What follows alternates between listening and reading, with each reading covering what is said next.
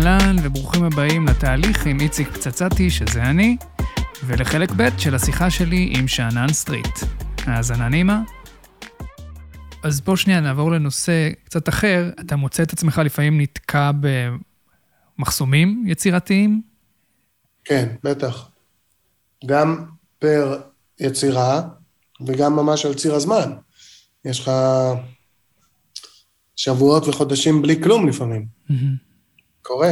ואיך מתמודדים עם זה? תראה, אם, אה, אם אנחנו מדברים על הסוג השני של השבועות והחודשים בלי שיש לך רעיון, מה שפותר את זה זה משימה מוגדרת. Mm. שאי אפשר, אה, אין מה לעשות, צריך לעשות את זה.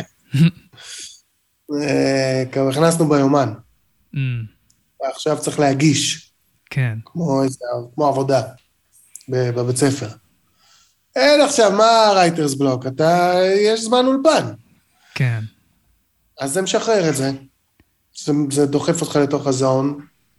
ואם זה פר יצירה, באמת מה שאפשר לעשות זה או להיעזר באנשים, או אה, להניח את זה בצד רגע ולחזור אחרי כמה זמן. לפעמים עוזר גם אה, לשמוע קצת מוזיקה.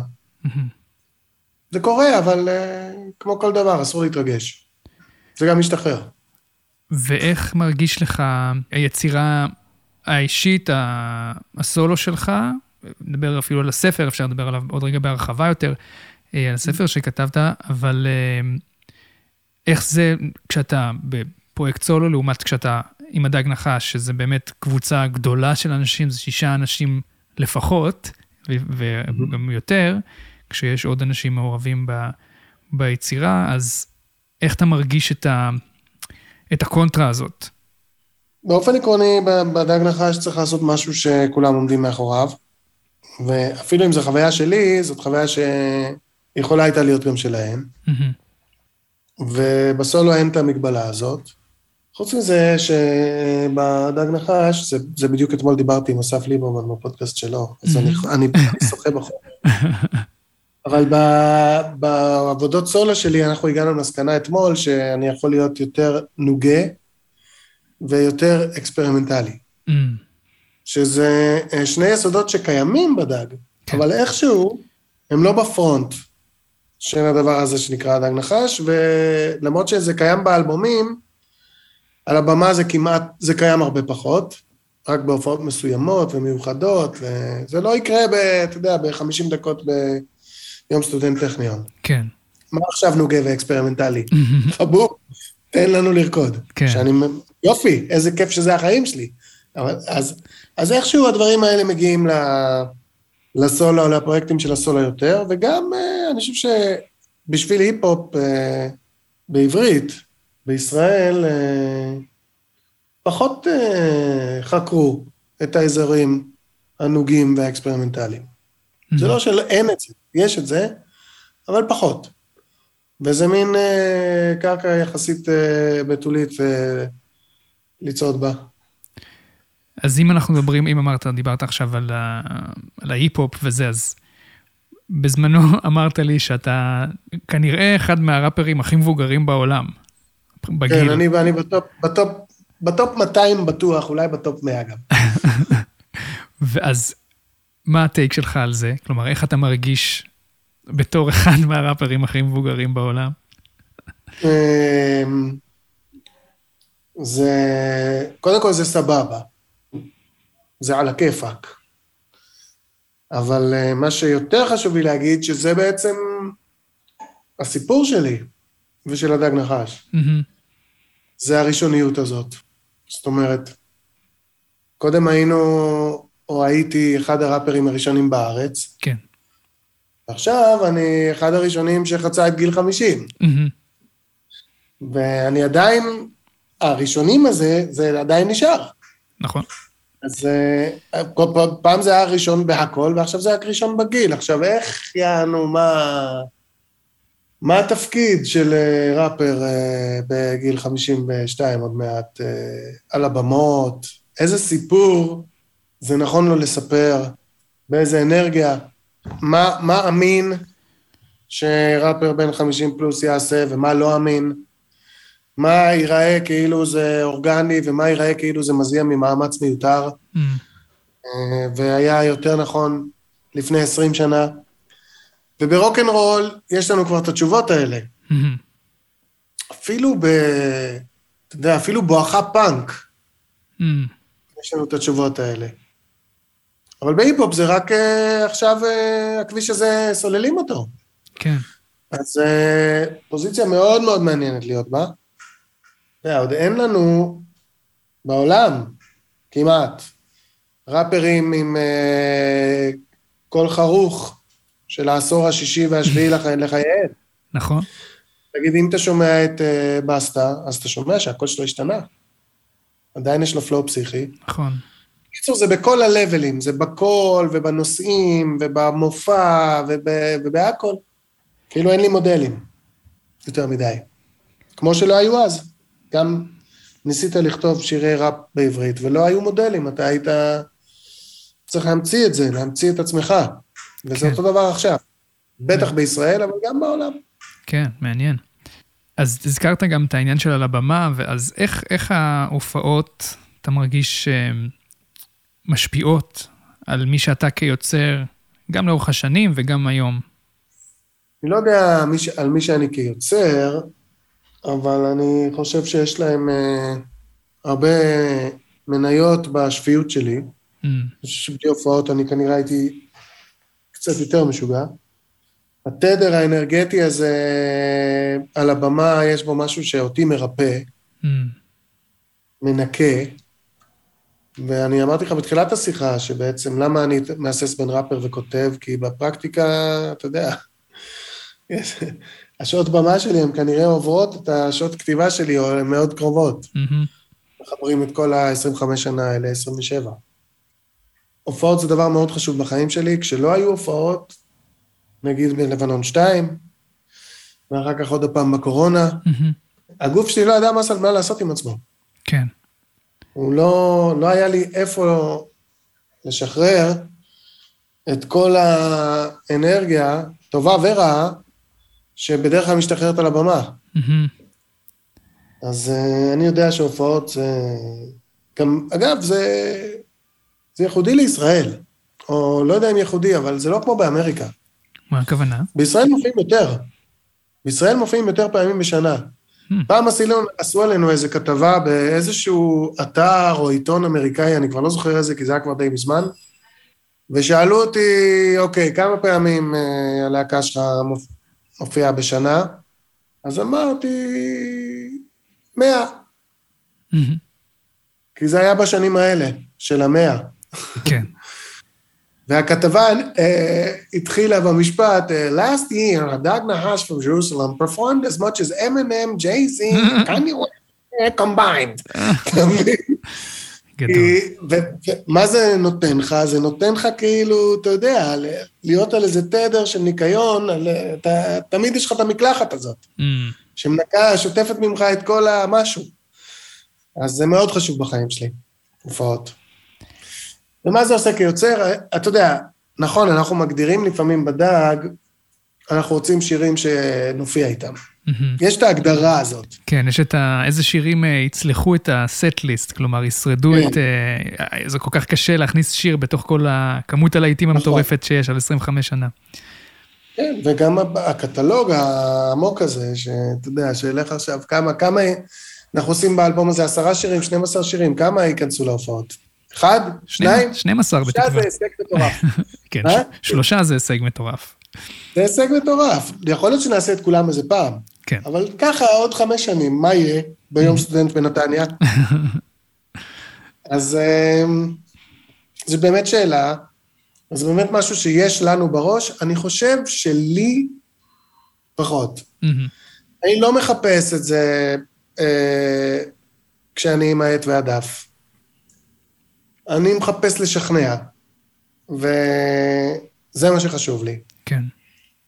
ואני משאיר את זה למוזיקה, כן. אני חושב. אז בואו ניקח אה, פנייה חדה מההופעות, וספר קצת על איך זה לכתוב ספר, ואיך התהליך הזה היה שונה אה, בשבילך. אני מאוד אמליץ על הספר, רגע נצח.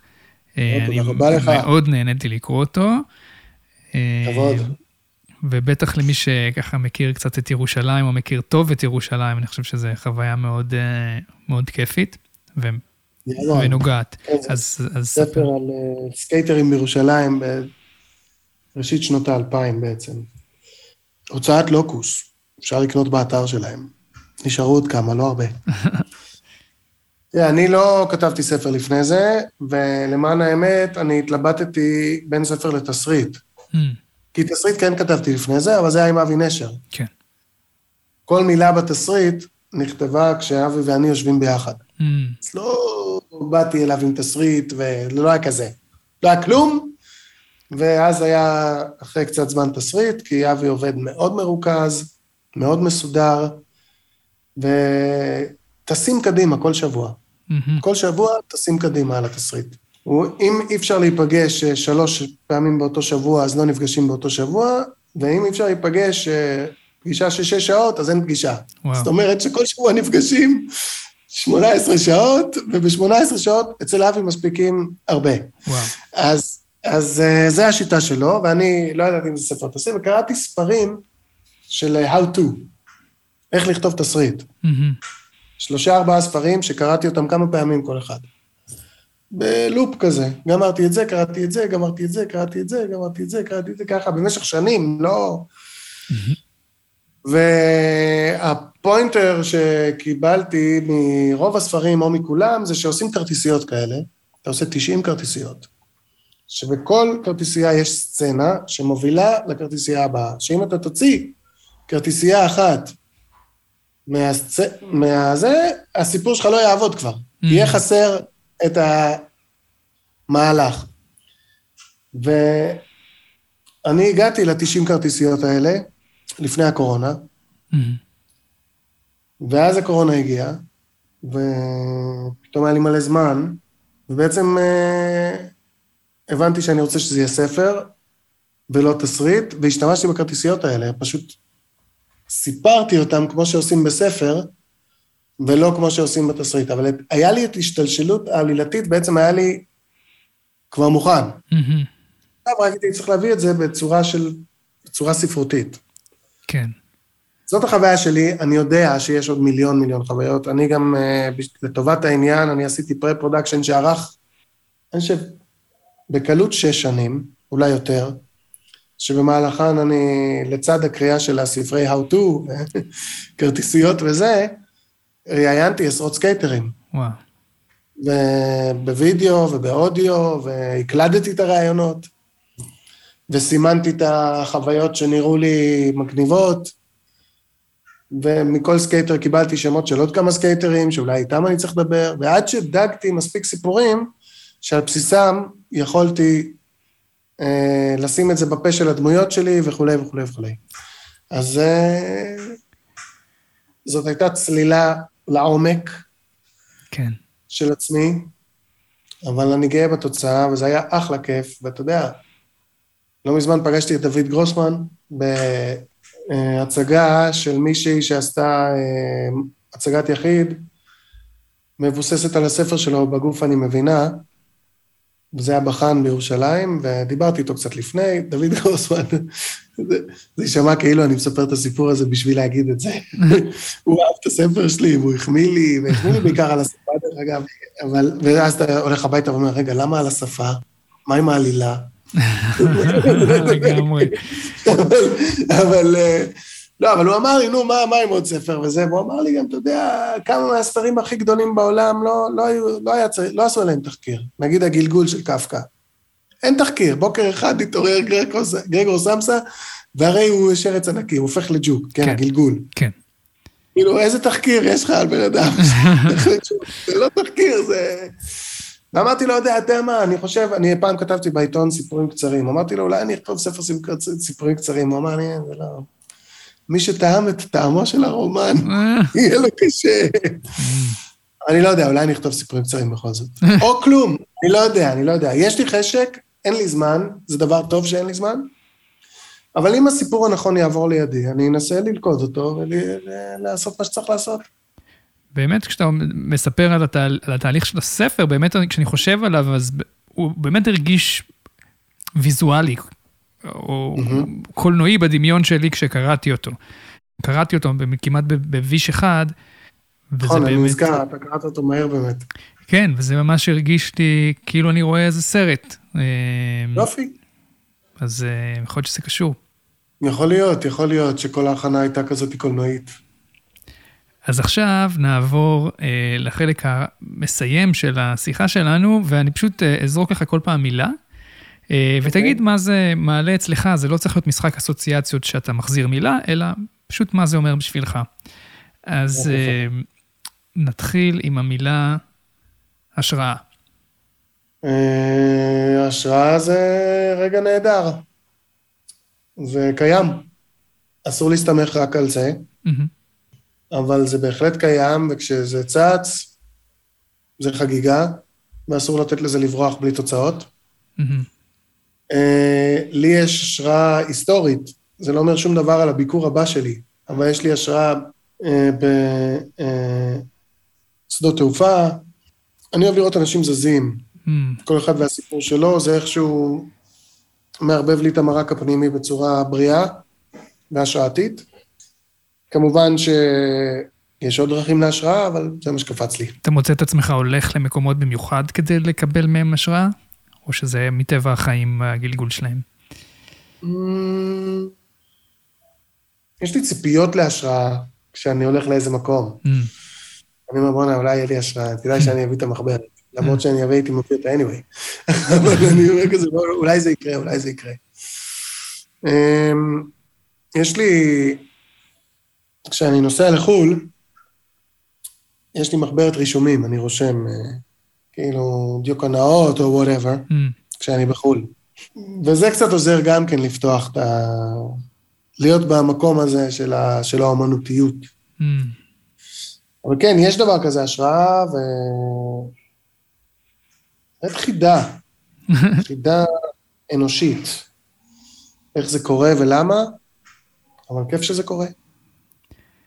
מעולה. המילה הבאה, הצלחה. הצלחה. אז אה, אני, לצערך, שוב אה, נזכר בפודקאסט מאתמול, עם אסף אה, ליברמן, שהוא קרא לי איזה ורס שכתבתי ושכחתי, כי זה משיר כאילו מאוד מאוד למטיבי לכת של הדג, מהמם. ואני אקרא לך את אותו הוורס. יאללה. כי זה מסביר את זה יותר טוב ממה שאני יכול להסביר לך עכשיו. מתוך השיר בימים בלילות, הבית השני. כל השריטות, כל הפתקאות, כל המועקות, כל ההפרעות, כל האותיות יצאו מהתיק אחרי שנים ארוכות, נהיו משהו שצריך לשלם בשביל לראות. לא קונה לי טירות, בונה לי דירות, משית לי סירות, לא מנצח בבחירות, אבל מלחיץ בחירים ונכנס לאוזניות, ולזה אני קורא לקצור את הפירות. מהמם. מניאק מי ידע, מניאק מי האמין בגיל 15 במדבר או בגיל 20 על מדים תקוע באיזה חור, או בגיל 25 יום מסטול, יום שיכור, רק תמימות הייתה לי, רק דף, רק עט, רק חיוך על הפרצוף, גם אם בפנים מתמוטט. עם חרוזים אני ניסיתי לשקם הריסות, 20 שנה אחרי כבר לא צריך לנסות. זה נראה לי הצלחה, שאתה באוזניות של אנשים, שאתה, שזה עזר לך לפתור שיט של עצמך, ועוד עוזר.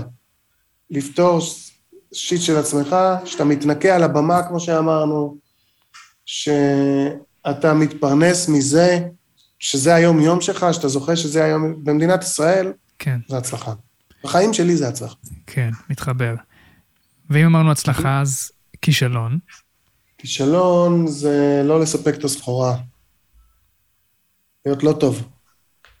בהופעה, לאכזב את עצמך. אני לא... אני לא חו- חושב על אה, דברים מסחריים כמו כישלון, שלא הצליחו. מהמם. איזו הופעה שלא מילאת או משהו כזה. אני חושב עליהם כעל אי הצלחה. מהמם. אבל, אבל, אני, אבל זה לא... אם נתנו בראש, אם נתתי בראש, אם עשיתי את העבודה שלי עד הסוף, וואלה, קשר זה באמת לא תמיד בידיים שלי. מטבע הדברים, כל כמה זמן אנחנו נחווה את התחושה הזאת שהיינו בהופעה ולא סיפקנו את הסחורה. איך, איך, איך, איך אתה מתמודד עם התחושה הזאת? Mm, נראה לי שעם אלכוהול. אמ, אני יכול עכשיו להגיד לך ש... אתה יודע, מחר יש משחק חדש, שום דבר לא גמור, הקרב על האליפות עוד פתוח, אבל זה יותר קשה מזה. כן. זה... זה כמו כאילו לבגוד בייעוד שלך. Mm. ומזל שלאורך השנים הדג באמת, הופענו הרבה, וזה תמיד נשטף. אם כבר הפעם הבאה יותר טובה, אז זה על הכיפאק. אבל נגיד בסולו, באלבום הראשון שעשיתי, הופעתי שמונה הופעות ולא יכולתי יותר, Mm. ובאלבום השני הופעתי שתיים, וואו. ולא רציתי יותר. ורק עכשיו, אחרי האלבום השלישי, שיצא 14 שנה אחרי האלבום הראשון. וואו. זאת אומרת, מדובר באיזה פרק זמן משמעותי. אני מנסה לבנות לי איזה הרכב שאני מקווה שהוא ירוץ אה, פעם, פעמיים בחודש. זה, זה, אלה הציפיות שלי מההרכב הזה, ואני גם, אתה יודע, אני, והופענו פעם אחת בינתיים. כן. יש לי עוד אחד החודש ועוד שתיים באפריל, אבל אני מרגיש כאילו שאני ערוך נפשית להיכשל קצת בימתית, גם במופע הזה. כן.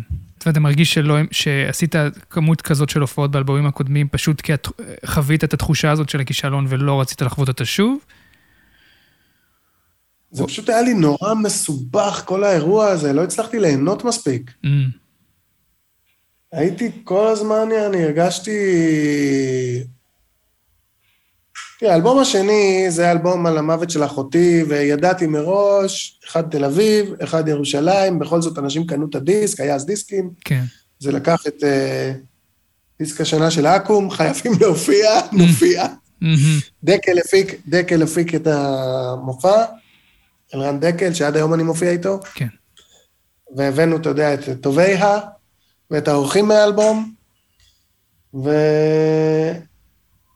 ובנינו אנסמבל פסיכי של נגנים, והייתי עטוף באיכות ובגרוב, מהמם. וצלחנו את זה פעמיים, ואתה יודע, ואני חושב שאף אחד לא כעס עליי שלא רציתי לעשות את זה שוב. כן.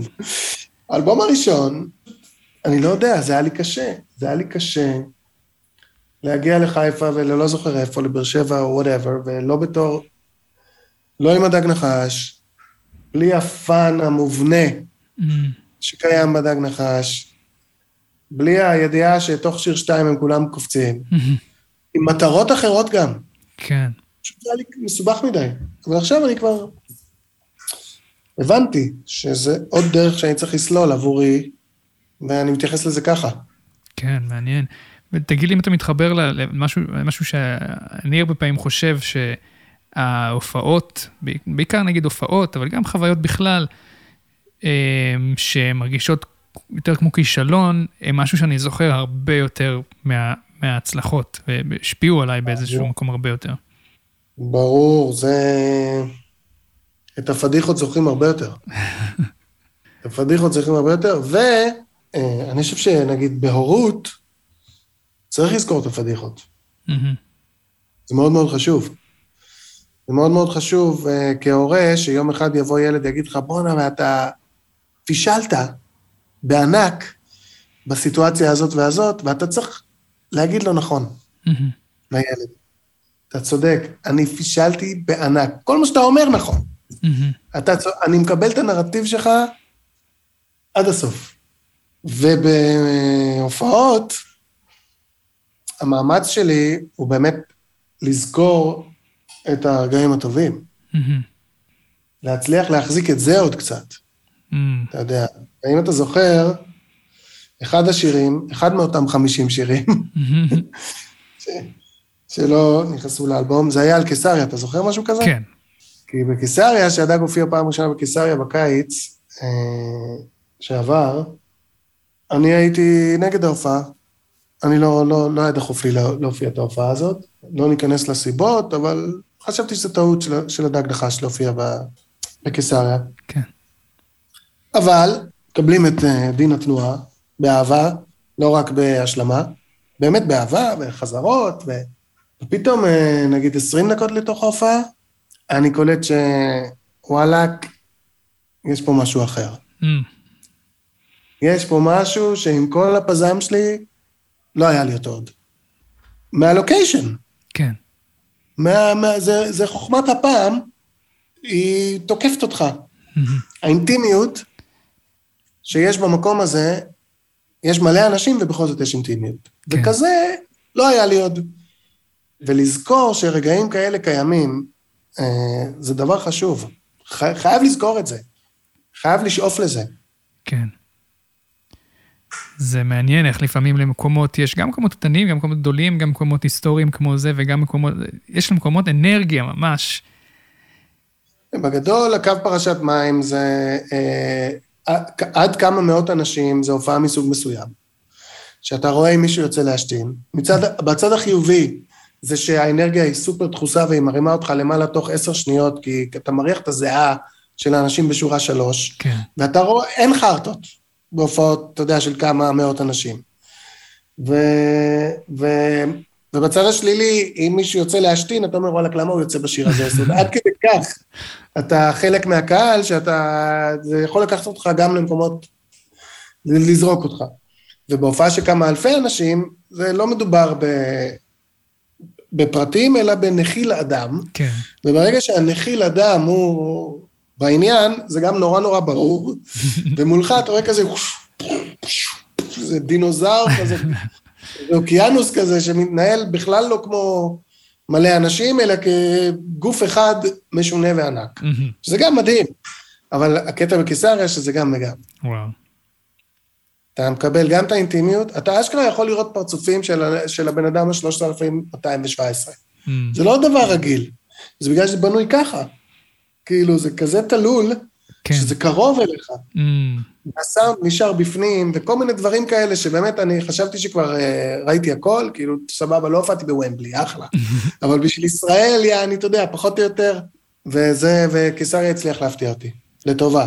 אז אני רוצה לזכור שאני לא יודע הכל, ושאני עוד יכול לעוף גם אם לא תכננתי. מגניב מאוד. בואי ניתן לו איזה מילה או שתיים, המילה הבאה, אקטיביזם. אקטיביזם, אני בעד. יש כל כך הרבה דברים שמקולקלים, כל כך הרבה זירות שאקטיביסטים אה, מדליקים שם אור בחשיכה. אקטיביסטים בהרבה מקרים זה אנשים פאקינג קדושים, שאנחנו רק נבין את התרומה שלהם בעוד מלא מלא זמן. ואני מסיר את הכובע בפני אה, אקטיביזם בישראל, כי יש לנו פה בארץ שלנו אה, הרבה פינות אפלות והרבה עששת בין השיניים, כי לא צחצחו אותם כמו שצריך. האקטיביסטים, הם באים אה, לטפל בעששת של החברה הישראלית, ואני גאה בהם ואוהב אותם. ולשמחתי, מדי פעם יצא שהדג נחש או אני משמשים להם כ- כפה, או כמקף בין הפעילות שלהם לאוזניים של הציבור חובבי המוזיקה, או אולי מגבים את מה שהם עושים. אני אף פעם לא נוח לי עם ההגדרה של אקטיביסט, כי לפעמים בהתחלה אתה אמרת סופר, זה, זה, אתה לא אמרת אקטיביסט. אבל קרה לי בחיים השארתי את זה לעכשיו, כן. אוקיי, אז קרה לי בחיים שאמרו לי אקטיביסט. וזה לא נכון. זאת אומרת, אני אומן, מתעסק באומנות ומוזיקה, ויש לי מלא השראה מענייני השעה, ויש לי גם חשק לכתוב על uh, קלקולים, וגם פה ושם נתתי גב לאקטיביסטים מסוגים שונים בארץ הזאת, אבל אני לא יכול להתהדר בנוצות של האקטיביסטים, זה לא היום-יום שלי, ואני הרבה יותר עצלן מהם. אה, אה, מעניין. כי באמת, אני חושב שהרבה אנשים היו מגדירים אותך, או את הדג נחש, כאקטיביסטים. נכון, אתה צודק, זה קרה בעבר שהגדירו אותנו ככה, אבל אני לא חושב על עצמי כעל כזה. אני חושב על עצמי כמישהו שכותב שירים על דברים כאלה. כן. זה לא אותו דבר. אז בואו ניתן עוד איזה מילה. אה, המילה הזאת תהיה אגו. אגו. זה עוד משהו בנשמה שלנו ש... אנחנו צריכים uh, להקפיד לשמור בגודל הנכון.